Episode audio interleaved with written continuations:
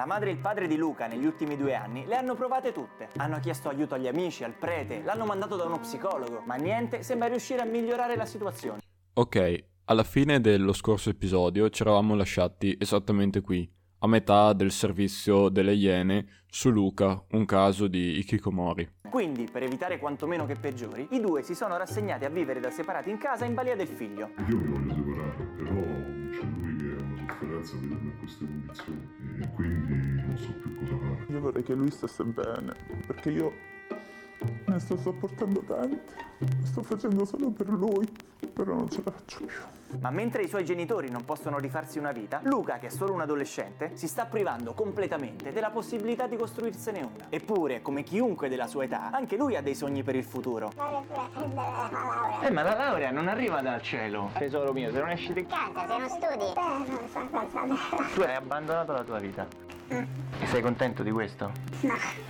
E qui capiamo che, forse, una piccola speranza di cambiare le cose c'è, ma anche che è impossibile riuscirci in una sola chiacchierata. E quindi... Io adesso mi piazzo qua. Dormo qua. Vabbè.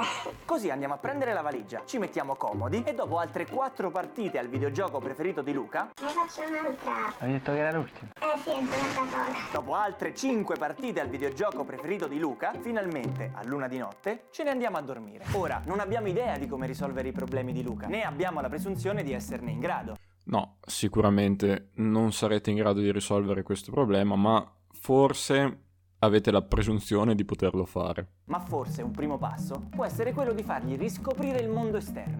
Alla riscoperta del mondo esterno. Vai. E l'occasione perfetta arriva il giorno dopo. Luca ha l'esame della patente e quindi è ben contento di uscire. Così ci offriamo di accompagnarlo, in modo da avere il resto della giornata per provare a tenerlo un po' fuori di casa. Bocca al lupo. Ma purtroppo l'esame non lo passa e in risposta alla delusione vuole solo tornare al sicuro nella sua bolla. Vuoi dormire perché così non ci pensi? Mi sa che avremmo fatto un bene invece. Voglio dormire. E stasera voglio giocare al computer. Non ti stai facendo del bene stando rinchiuso in quel posto. Continuando così, rischi di arrivare a 20-25 anni senza niente. Ok, qui preparatevi perché inizierà una paternale lunga e inutile. Vi lascio solo immaginare a quante altre ne avrà sentite questo Luca fino ad ora. Come un ragazzino che non è padrone della sua vita. Ma non dire stronzate, mi fai arrabbiare. E come puoi dire una cazzata del genere? È una cazzata, che vuol dire non ci arrivo? Non lo so. No. Ti provato. Ci hai provato che? Morire. Due volte. Una ero andato in coma di E l'altra volta mi sono imbracciato i farmaci. Perché? Perché non sto bene e non mi va di in situazione. Perché non riesci a a accettare, per quanto sia difficile, il fatto che mamma e papà non vogliano più stare insieme? Perché lasciamo stare. No, perché? Basta, io non ne voglio parlare. No, voglio parlare. No. Perché non parlando sei arrivato a fare sto casino. Devi parlare. Eccoci, qui siamo arrivati allo stereotipo comune della catarsi terapeutica, ovvero che solamente ed esclusivamente parlando si possono risolvere questo tipo di problemi. Ovviamente ciò non è sufficiente, né nella pratica clinica e né, figuriamoci, nella routine quotidiana di ognuno. No, no. Devi tirar fuori la cosa che hai dentro. Basta, io non parlo più. Ma smettila. Cos'è che sbaglio? Cos'è che mi manca? Qual è il tassello che non capisco? Ma che stai dicendo? Sì, si sono sposati.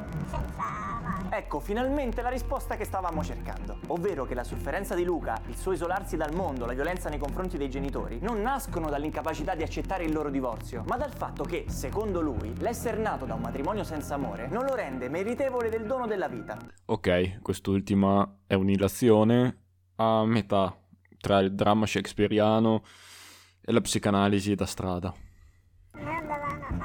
Tu però da questa cosa ne trarrai un insegnamento, ossia ti sposerai e farai la famiglia con una donna che ami. No, non è assolutamente detto che sarà così. Dai propri genitori talvolta si ereditano modelli relazionali disfunzionali che, se non ci si lavora adeguatamente su, possono portare a relazioni future altrettanto disfunzionali.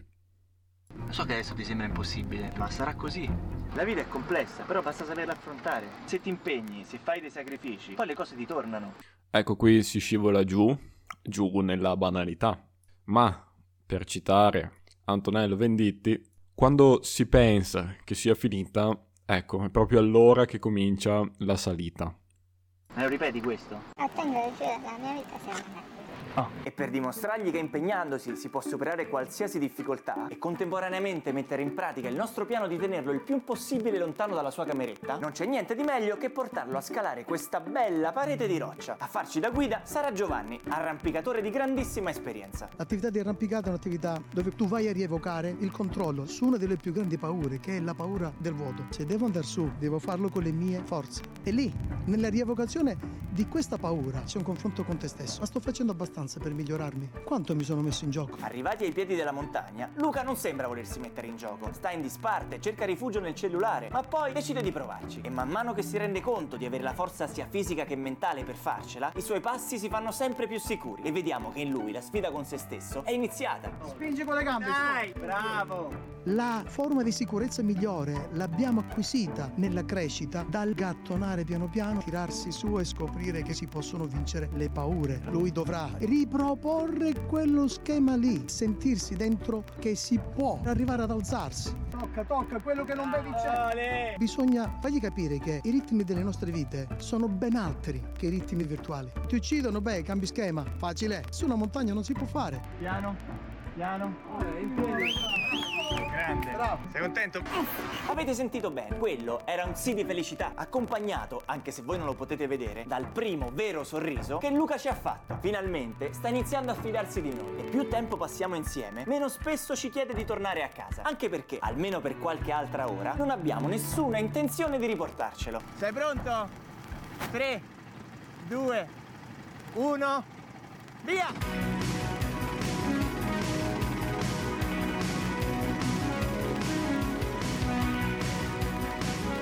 Sappiamo se siano i go-kart, l'adrenalina o lo stare all'aria aperta, ma qualcosa in Luca sta sicuramente cambiando. Com'è andata? Beh, Ti sei divertito? Sì o no? Da 1 a 10 quanto? eh, facciamo un 6. 7?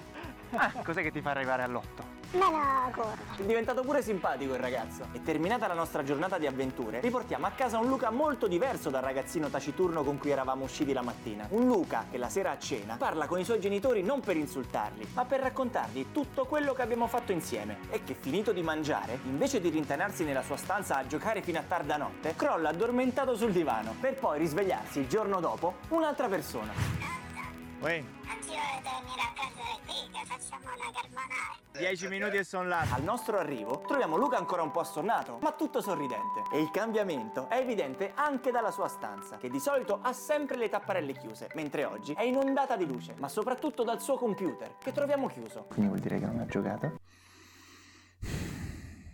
Ok, ok, abbiamo sentito un po' di tutto, dalla scalata ai go-kart, ai primi sorrisi, alla musichetta felice in background, fino alla camera in ordine e ai letti fatti, in stile Jonathan Peterson, ordina la tua camera prima di ordinare te stesso, fino al computer chiuso per il sollazzo di tutti i boomer che avranno visto il servizio. Quello che traspare è come se il ragazzo abbia come subito un'illuminazione, un, un risveglio spirituale di tipo quasi mistico. La vera sorpresa però arriva mentre stiamo cucinando, quando Luca, con una scusa, fa avvicinare la madre e improvvisamente la abbraccia. Sembrerà roba da poco, ma erano almeno due anni che questa donna non riceveva un gesto d'affetto dal figlio. Mi sono sentita bene, sì. Se continua così. A lei come a noi sembra incredibile che il ragazzo che fino a un paio di giorni fa non voleva nemmeno conoscerci e che interagiva con i genitori solo attraverso la violenza, adesso sia qui, fra un abbraccio e l'altro, a preparare la carbonara per tutti. Pure chef, non ci facciamo mancare quel tocco di italianità.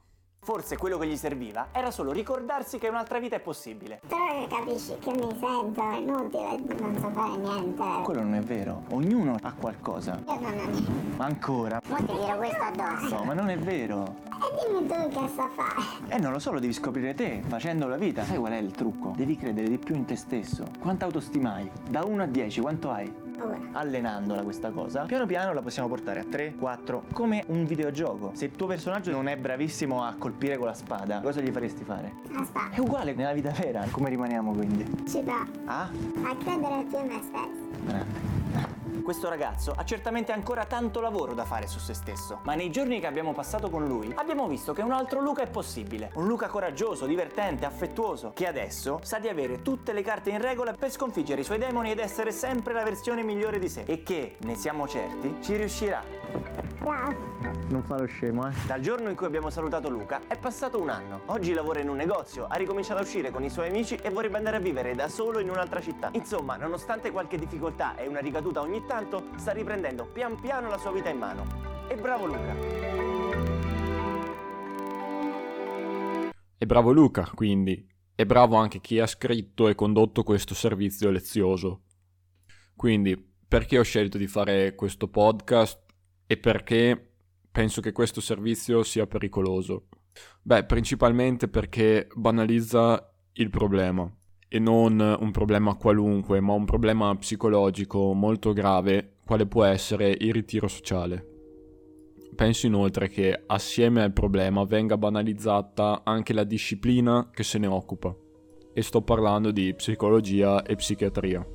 Inoltre, ed è secondo me la cosa più grave, è il fatto che questo servizio, secondo me inconsapevolmente, colpevolizza tantissimo i genitori, perché ciò che traspare è il fatto che arriva questo giornalista delle Iene e con una giornata tra arrampicate e go-kart risolva una situazione difficilissima. Cosa che i genitori di questo ragazzo, ma non solo loro, anche i genitori di tutti i ragazzi che hanno una patologia simile a quella di Luca, non sono riusciti a fare in anni di tentativi, comprese terapie. Detto ciò, volevo ringraziare tutte le persone che hanno espresso apprezzamenti verso il mio lavoro e verso questi podcast. Vi ringrazio davvero molto. Vi aspetto giovedì della prossima settimana per un nuovo episodio. Buone feste.